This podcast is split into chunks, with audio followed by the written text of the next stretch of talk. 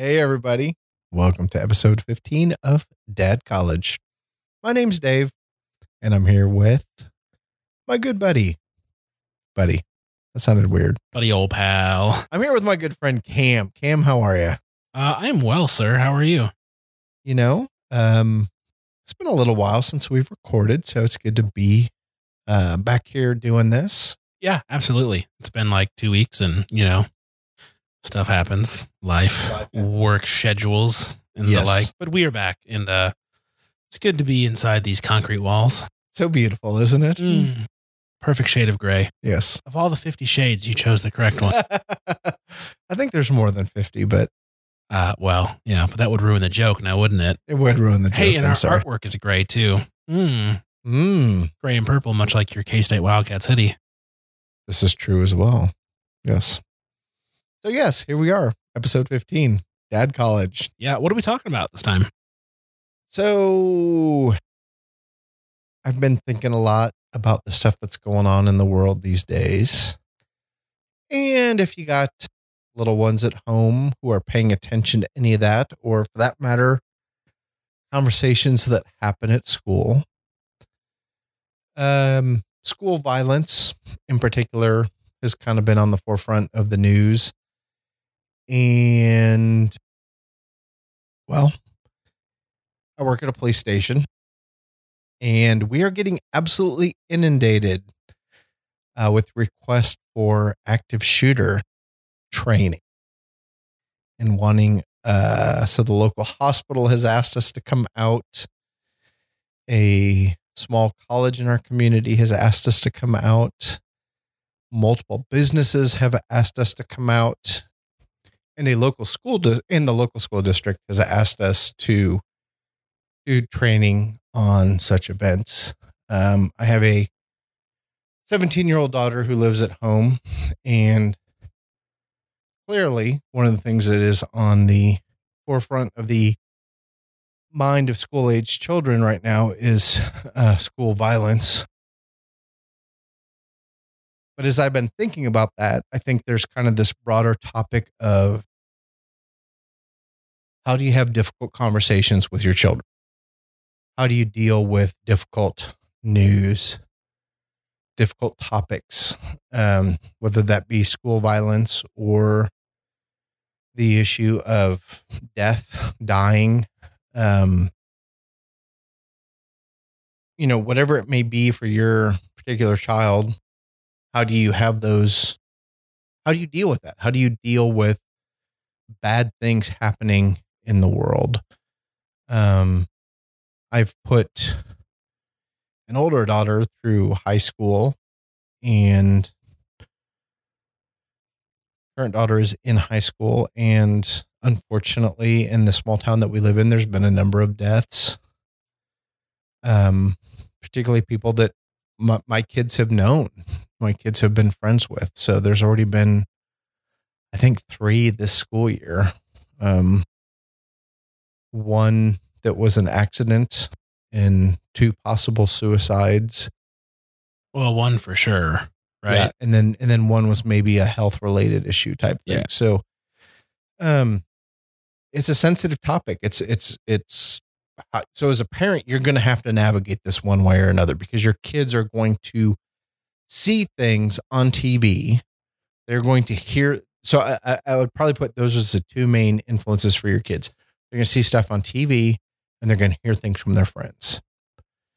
And I, I, I guess I wholeheartedly believe as a parent, you have a responsibility to help your child navigate the things that they hear from um, their classmates, things that they hear or see on TV. hmm Yeah. So uh, obviously, I have yet to, uh, as a dad, navigate this with a child. You know, Mhm. Kennedy's a a whole 15 months old right now. uh, she is still um, naive to the realities of the world we live in. Um, you know, right now her her biggest issues are the dog stepping on her feet or me not letting her climb on the fireplace mantle. Um, you know, and that's really really upsetting to her. We are very mean that way. Well, you know, heaven forbid me trying to prevent her from landing on her skull. you know. Um, but in my thinking through how I want to prepare her and you know any other kids we may have for life you know the things that I come down to are I don't want my kids to ever say when they're older well that's not fair. Like I want them to have a firm understanding that fairness has nothing to do with anything. Yeah, that's true. uh, but I also want them to understand that not not to to scare them or to cause them to be jaded that bad things are going to happen. Hmm and we need to be vigilant to ensure that we take the necessary steps to ensure that they happen less. Um, and that's a safety thing that's a who you hang out with thing that's a where you go thing. Um, but i want my kids to understand that like while i think people in general are good and kind and well intentioned there is a portion of the population that is not. Right. and especially as a young woman, you can and will be a target, unfortunately, because of just creepy dudes. hmm And even if that's just something as, you know, uh, simple as a dude at a bar or a club or a party trying to go too far, like you need to be aware that that is a very real potential situation you're going to be in. And so I haven't had to have those conversations uh, with, uh, I mean, like I said, she's still in diapers. So like I've got a long time, but, but in thinking ahead to how I want my kids to, to perceive the world from a young age is I want them to know that mommy and daddy love you very much and friends and family do too. But you need to have a, a an understanding of the world that bad things can and will happen, and you need to be prepared um, for that eventuality. Not again, not to scare them, not to you know lord it over them to be in control, but like so that they can put themselves in better situations, or if they're in a bad situation, know how to handle themselves. Um, whether that's a you know something like a mass shooting or just uh, another person who's trying to take advantage of them, uh, maybe not even physically, but like financially or emotionally. Uh, and I don't know how to navigate that that conversation that day to day because I haven't been there yet. But in theory, that's where I'm at is Sure. making sure that my kids are as aware as possible of what the world is actually like Yeah. so that when they get to high school and college and the workforce, they have at least a proper understanding of how to filter and um, navigate the chaos. hmm Were you, so I'm shifting here a little bit. Um, were you in high school when September 11th happened? Yeah, I was a sophomore and it happened when I was in first hour and we heard just kind of mumblings in the hallways after first hour. AP uh, junior year, no sophomore year would have been biology. This was 2001, right? Yep. Yeah, so so it was first hour biology and then my second class was French. And she had it on the TV and we watched the second plane hit the tower live on the TV. So I'm venturing to guess that that's probably a fairly memorable event for you as a child. Oh yeah, that's like one of like that's like one of five memories I have from all of high school. Oh, really? Yeah, like everything else is just a blur. Like I have bits and pieces, but that's like the entire event I remember. And my we didn't do a single thing the rest of the day other than just kind of like talk about it or I mean there we had we had like anytime you needed to go see a counselor for like the next two or three weeks, free pass, like kids stayed home from school, Mhm. like we were we were given a very very wide berth to uh, do what was needed to help us process because you know nothing like that had ever happened Mhm. Here at least you know nothing that tra- there's been plenty of tragedies in the history of the world that have Oh, sure, taken yeah. more life but nothing like that had happened here uh, before and so everyone was in uncharted waters with how does a 14 15 16 year old 18 year old handle watching an airplane fly into a building and murder Right. hundreds of people. Um, So yeah, I mean, definitely, I will remember that for the rest of my life. So I was I was 30 when that happened and my oldest daughter was 4 almost 5. And then Livia was my younger daughter was um was about 3 months away from being 1.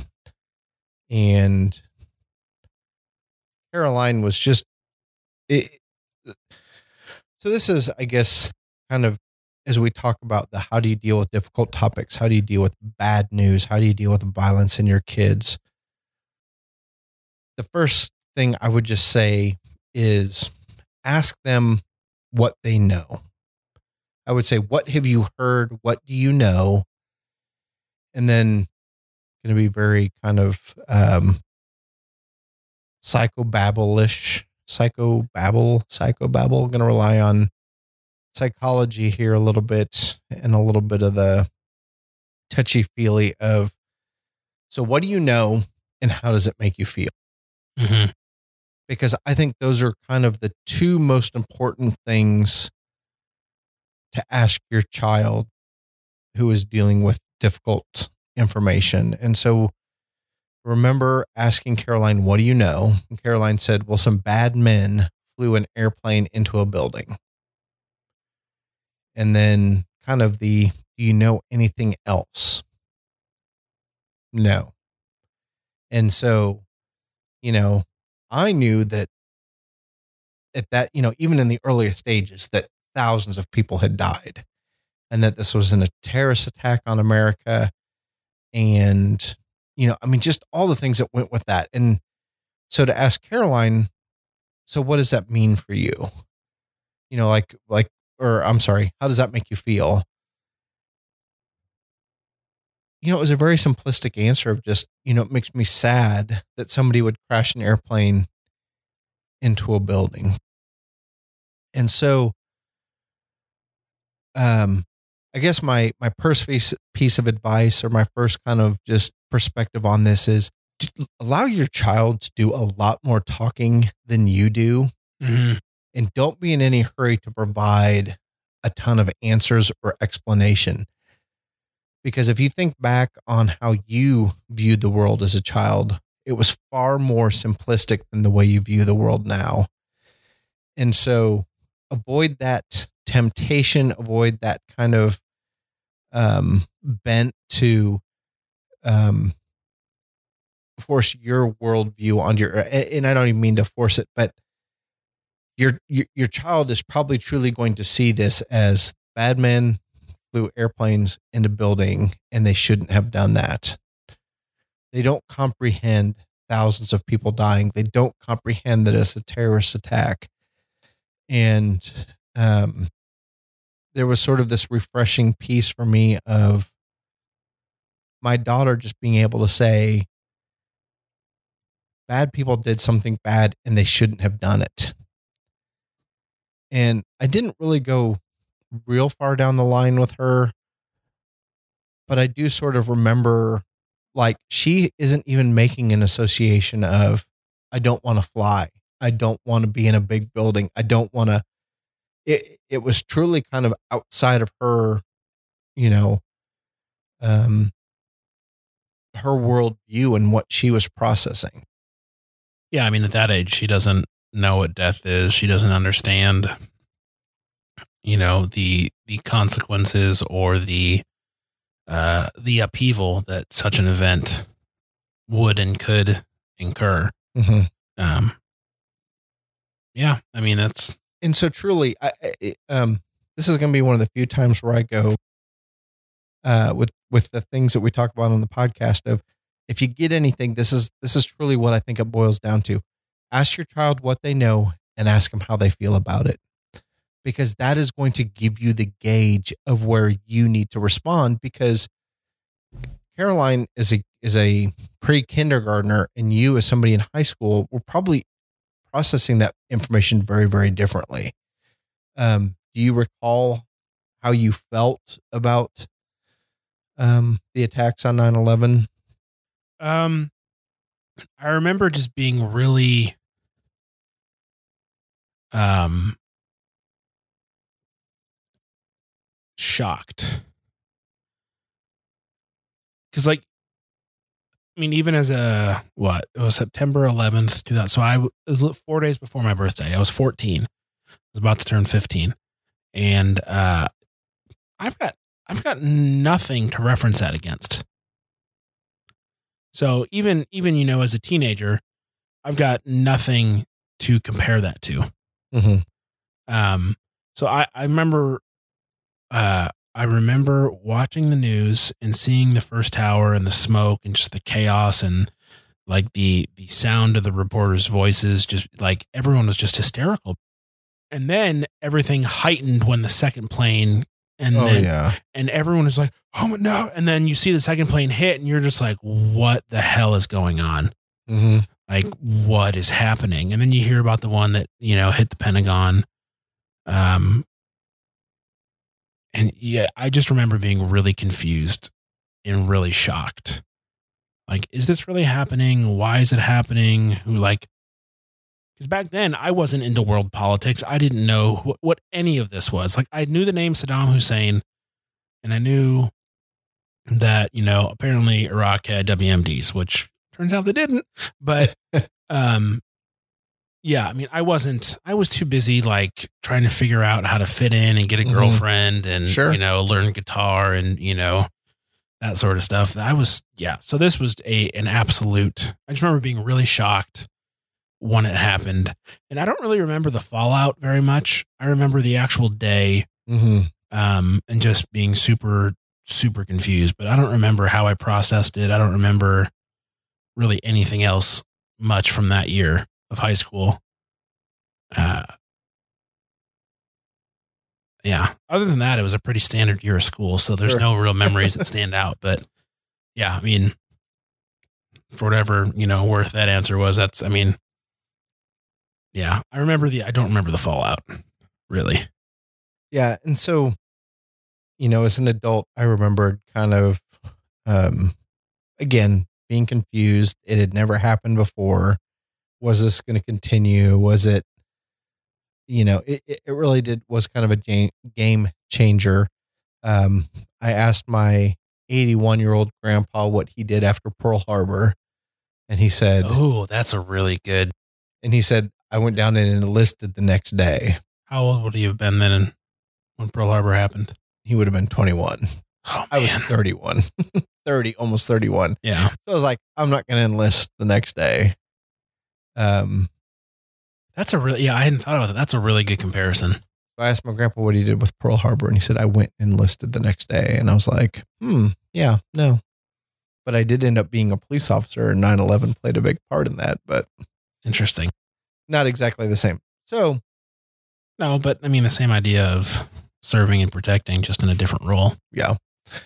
So, my current child that is dealing with a lot of school violence here recently um probably could do a better job of asking her where she's at and and how she's processing everything. Is probably closer to what you are in terms of being in high school and dealing with what's going on and has articulated that she does not feel safe going to school and really kind of wants somebody to make her safe. And much to what you were talking to is is the conversation has had to be with her of nobody can make you safe. And you know, I don't want to get into a, a gun control debate or any of this stuff because truly the most dangerous thing she does every day is get behind the wheel of her car Yeah. And, and, go off to somebody. As, as we speak right now, she is out with friends in the small town in Kansas where we live. And I can genuinely say before you, there is some angst in me until she gets home tonight. And so it's it's very much this large scale sort of national news of the school violence, but the reality is the most dangerous thing she'll do is drive a car. Yeah. And that, well, especially in this town, there is unfortunately a history of car related Yeah. deaths with teenagers or younger children. Mm-hmm. Um, at least three that I can think of in the recent history. Yeah, I'm a month to the day after I moved here. One of my youth group students died in a car Yeah. crash, and that kind of started the whole. At least as I, as far as I know, the the trend is a strong word. The occurrence of, you know, not long after that, a young child got run over by a car. Uh, earlier this year, a student died on the way to school, Mhm. uh, and little sister in the back survived, which Mhm. Yeah. just traumatic. That girl's her life is forever altered in the the worst way. Uh, yeah, it's every time. I'm sure Meredith gets sick of it, but every time she calls me on the way home from work, the last thing I say is "drive safe." Every conversation, and it's not that I'm worried about her; it's I'm worried about other people. Oh, sure. Yeah. Um, and the whole the thing that breaks my heart about the school violence the most is, and there's a lot that does because it's just it's so it's ridiculous, and I, I just like I'm almost happy the kid in Florida survived, so that he can hopefully. And there's talk about giving him the death penalty. I want that kid to sit in jail for the rest of his life, ponder about what he did and why he did it, Mm-hmm. and eventually come to the realization that. And I don't. He may never. He may just always think, "Well, I did it, and I'm a badass, and you know, screw you guys." But to me, the the thought of sitting in prison for the rest of his life, con- like you know, contemplating what he did, and then hopefully coming to the realization that he's a monster and murdered teenagers and some adults. Like, I don't know. But all that to say, yeah, the day, I think that's a very big day in the life of a person when they realize that they're not safe and there's never a guarantee of safety. Like, that is a huge shift in how you perceive life and uh, kind of what it means to, you know, so, and maybe that's what Olivia's going through is the, because you have this false sense of security as a kid that everything's going to be okay. Mommy and daddy are always going to make it right. But when you realize as a teenager that things can go sideways, totally out of your control, and it may not be till you're older that you realize that, and depending on on you know circumstances in your life. Like I I didn't go to a funeral until I was in my twenties. Mm-hmm. I'd never experienced death. You know, we had kids in my high school that died. I didn't know them. Mm-hmm. Uh, so like the first time personally it happened, it was like very altering, as it should be. Um, but anyways, yeah, uh, I'm rambling again. But yeah, the fact that Olivia has had that conversation, like her her worldview has changed now Mm-hmm. because she's realized she can do everything right, and something bad can still Mhm. happen. Yeah.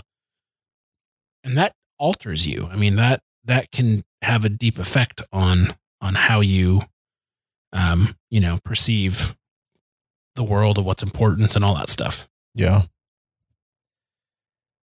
So, one of the first things that I mentioned was ask your kids what they know and then how are they feeling? Because I think you really need to kind of come from that that perspective with them. Uh not put your own feelings, your own kind of uh, spin on the story, your adult perspective on it, but hear them and know that bad men flying, ba- you know, planes into a building is an okay place for your kid to be. But I think the second piece that I would say is is to help your kids label their emotions.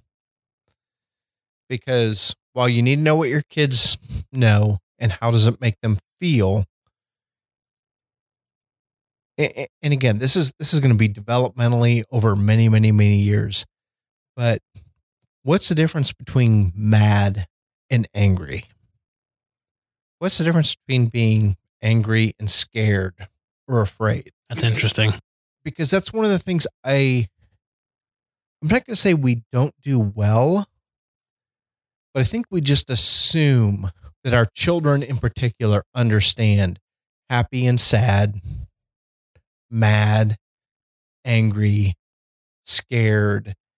And I think the reality is is is is we don't Yeah. particularly when we're young, particularly er, you know, um, early elementary age, and and for that matter, it it may be a teenager. And so I think it's kind of that helping our kids identify um, how they are feeling That's really good. and learning what the difference is between the, the different things. And this is one of the things that for me personally, so so I say I'm I'm I'm, talking about kids and I'm talking about children. I'm talking about early elementary. Um, I became a police officer later in life, and I became a crisis negotiator even later in life. And one of the things that we do when we're negotiating with somebody, we is we use a set of skills that we call active listening. One of the things that you do in active listening is you label emotion. And so when somebody's doing a certain thing, you can say, you know, I hear you saying X, Y, and Z, and X, Y, and Z believe leads me to believe that you're angry at the world. And so when I emotional label, I'm kind of throwing it out there. I don't have to be right because I can say, it seems to me that you're angry at the world. And now the person that I'm talking to on the phone may go, Yeah, I'm angry at the world. Why wouldn't why wouldn't I be at the angry at the world? Or they may go, No, I'm not angry. I'm scared to death. I'm absolutely frightened at what may happen to me. I'm frightened of what may, may happen to my kids. I'm frightened of what and if you think about emotions and the way we respond to things, I've discovered that there's this this thin line. There's a very there's not a lot of difference between being angry and being afraid. Often being afraid manifests itself as anger. Our fear manifests itself in a lot of different ways. Yeah, I've heard anger is a secondary emotion. If that's the correct label, like there's always something underneath the anger. The anger is used to as like a defense mechanism that covers up the true emotion behind it. And usually it's fear or something like that. Yep. And so I think it's useful to help our kids say, um, easier said than done, especially when you're in the moment. But when your child is is expressing happiness, um, or even joy, helping them to distinguish what's the difference between being happy and what's the difference between being joy. Well, I'm happy because I got a present. I'm joy joyous because um, I know that my parents love me. And again, easier said than done. I think it's very useful to, to help our children sort of in the moment kind of label uh, the emotions that they have and that they're experiencing so that when bad things in particular happen, we can help them understand um, being afraid, being angry, being mad. You know, why is it they were upset? Why are they um, in this place of feeling like the world has been turned upside down? And I think, you know, when it comes to emotion, there's definitely this kind of like, um, well, well, our brains, our, our brains operate on two different, um, and, and I'm not smart enough to totally understand this. So forgive me at my kind of uh, feeble attempt at this of our brains respond to chemical responses and our brains respond to um, the the electrical the the synapses of our you know the electrons and all that stuff in in our brain. And so um emotions very much have this chemical side to them. And when we are afraid when we are angry that chemical side gets way out of balance. Um, when we're disappointed with the way the world has treated us, just just our expectations of what's supposed to happen, and it's not met with that, our chemical side goes way up, and it can take us 24 or 48 hours for those chemicals to sort of come back to an appropriate level where the electrons uh, firing and we deal with facts and what we really know um, allow us to operate uh, properly. And again, there's all kinds of just you know developmental stages in terms of having an infant to a teenager to a young adult but helping them kind of just navigate this idea of when our emotions are high and those chemicals are high we need to sort of kind of acknowledge that we're at that place and it's okay to be there. But the reality is, is tomorrow or the day after, we're going to come back down and we're going to be at a much more uh, rational place. And even as I say that, I don't want to even convey that one is better than the other. Uh, because God clearly created us to experience emotion. He designed us to create uh, to to experience anger and fear and those sort of things because they play a very important part um in our lives. And i don't want to completely take all this stuff to this like sterile place of well you need to understand your emotions so that you can properly function as an adult. Um no help your child understand why it is they're feeling what they're feeling be able to label the emotions that they have and um, process that maybe even over more than just one day. I would encourage parents when it comes to difficult topics to talk with their kids. Yeah, the worst thing you can do is just ignore it. Absolutely. Because I truly believe having a bad conversation is better than having no conversation. And the other thing I would say is as a parent, you are going to blow it and give yourself permission to blow it. You are going to say the wrong thing at the wrong time, and it's going to freak your kid out. It's going to totally destroy the conversation. It's totally going to blow up in your face. but the reality is, is when it comes to your kids and the fact that you're they're your child and you're their parent, it's not about a singular conversation. It's about multiple mm-hmm. conversations. It's about multiple experiences over a lifetime. And so the 10% of the time, the 20% of the time that you blow it with them, you're still going to have 90 to 80% of the time where you kind of get it right. You, you, you have that context of, um, and it's that consistency that really matters because I mean, in in the screwing up, and then in the the uh, asking for forgiveness and explaining, you know, why you reacted. Uh, you're teaching your kid that no one's perfect. You're teaching them how to forgive. You're showing them humility in in that, but then in in the yeah, the 80 to 90 percent, you're showing them the consistency that you do care and you want to be there for them and provide for them and teach them and uh, do everything you can to make sure that when they're an adult, they are ready to go out into the world. And like, I know for, for me, uh, you know, my parents certainly not perfect, certainly, you know, uh, had their issues. Um, but they were always present even in the screw ups, even in the arguing, even in the losing their tempers at me in particular, I always knew that they were going to be there for me.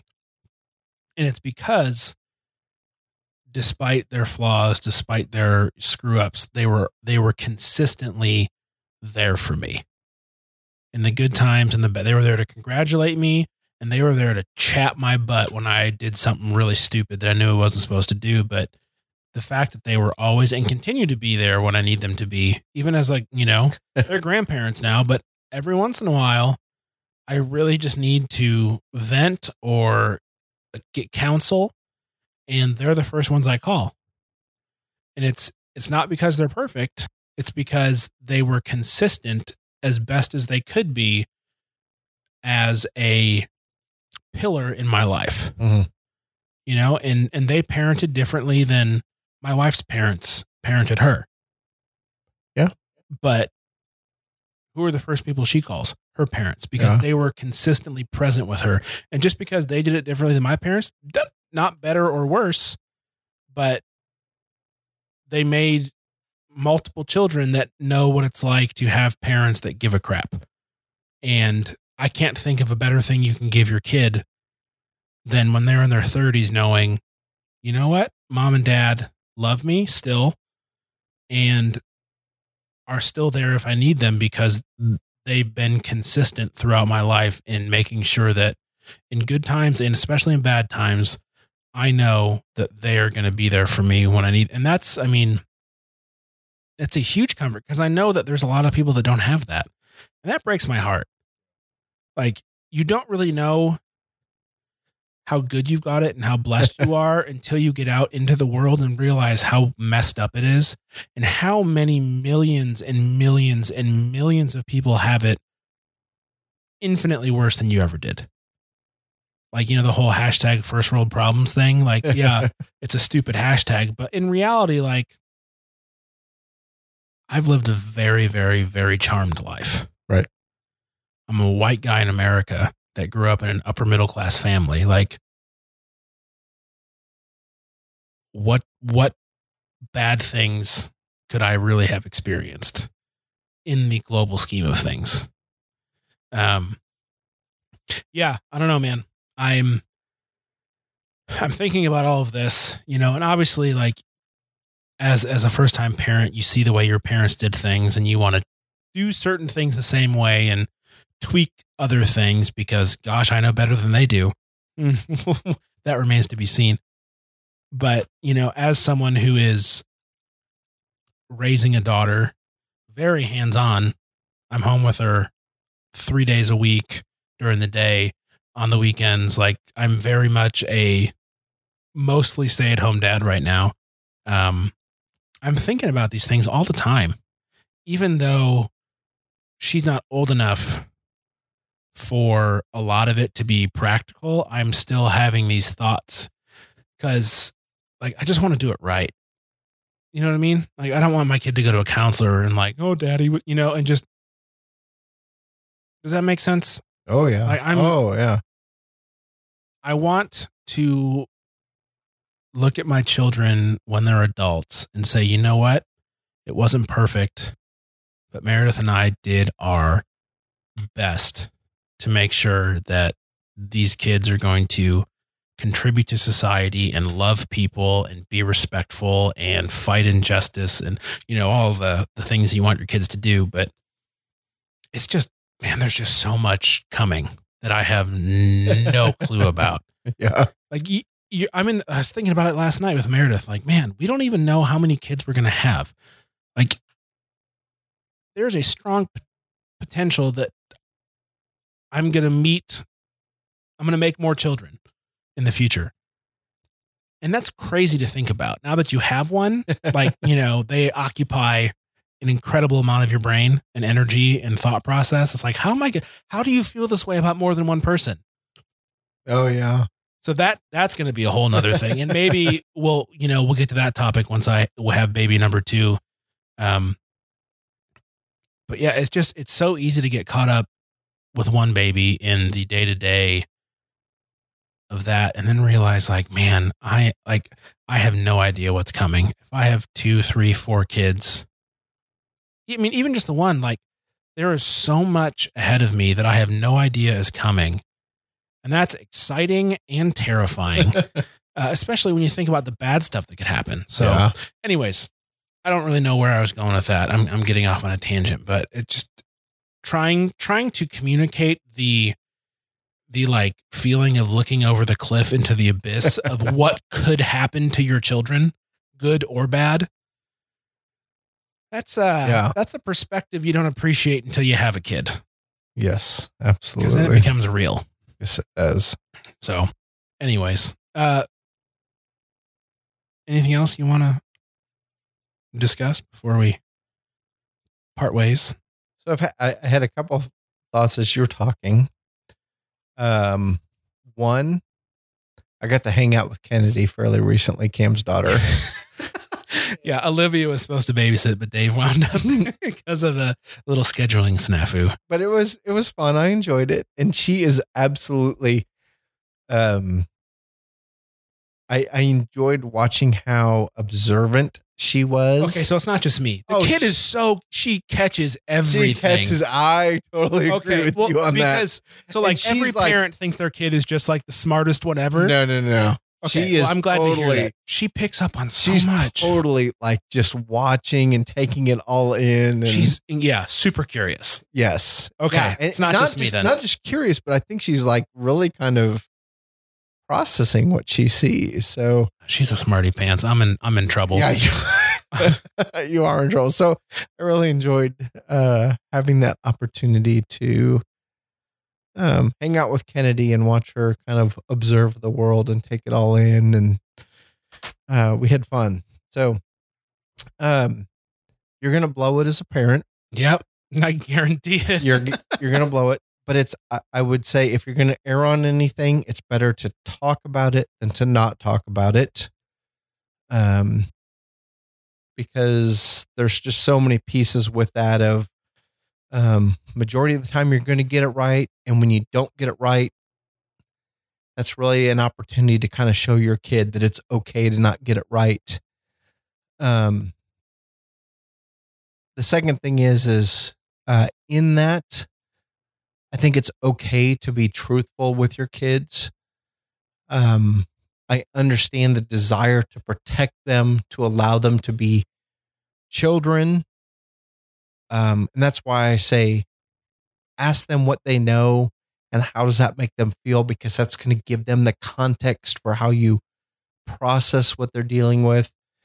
Um but it's again it's better to talk about it than not talk about it and it's also better to be truthful than to to to not be truthful. And so when your child says it scares me that somebody went into a school and shot people with a gun i think it's okay for you to say yeah that scares me too. You don't have to be brave. You don't have to put forth this kind of like persona that everything is okay and that you're not afraid of anything because that helps your child process where they're at. Um, and then finally, I, I really do. I think it's there. It is important to help your child identify um, how they're they are feeling. And I know we talk about happy and sad, but I think we need to talk about angry. We need to talk about mad. I think we need to talk about being disappointed. Uh, I think it it it need you know what does it mean to be guilty? What does it mean to, or to feel guilty? What does it mean uh to feel um unworthy? What does it you know what just and again it's it's a lifelong process but i would just really encourage you to help you help your children identify um feelings particularly when you see those moments of um my child is experiencing something new you know, what does it mean to feel proud about accomplishment? What is it, you know, just help them really kind of um, label the emotions that they're experiencing because I, I, I really do think that'll help um, as they become adults and having seen many, many, many parents in many, many different contexts. If you're there and you're active in your kid's life, um, you're not going to screw them up. You're really not. It, it, it's the parents that aren't present and aren't involved in their kids' lives that do the damage. And even in that, I think there's a huge op- opportunity for forgiveness and redemption uh, if you're willing to take that risk and step out into that. So, um, it's a matter of time before we deal with the next tragedy, the next negative thing in our lives, in our world, in our country. And I just um, personally would encourage you to be an active participant in your child's life and helping to help helping them to process what that is and how they're feeling and what they're seeing and what they're hearing. Don't let it be their friends. Don't let it be the TV. Yeah, agreed. Well, I believe that brings us to a uh, an abrupt end. Yeah.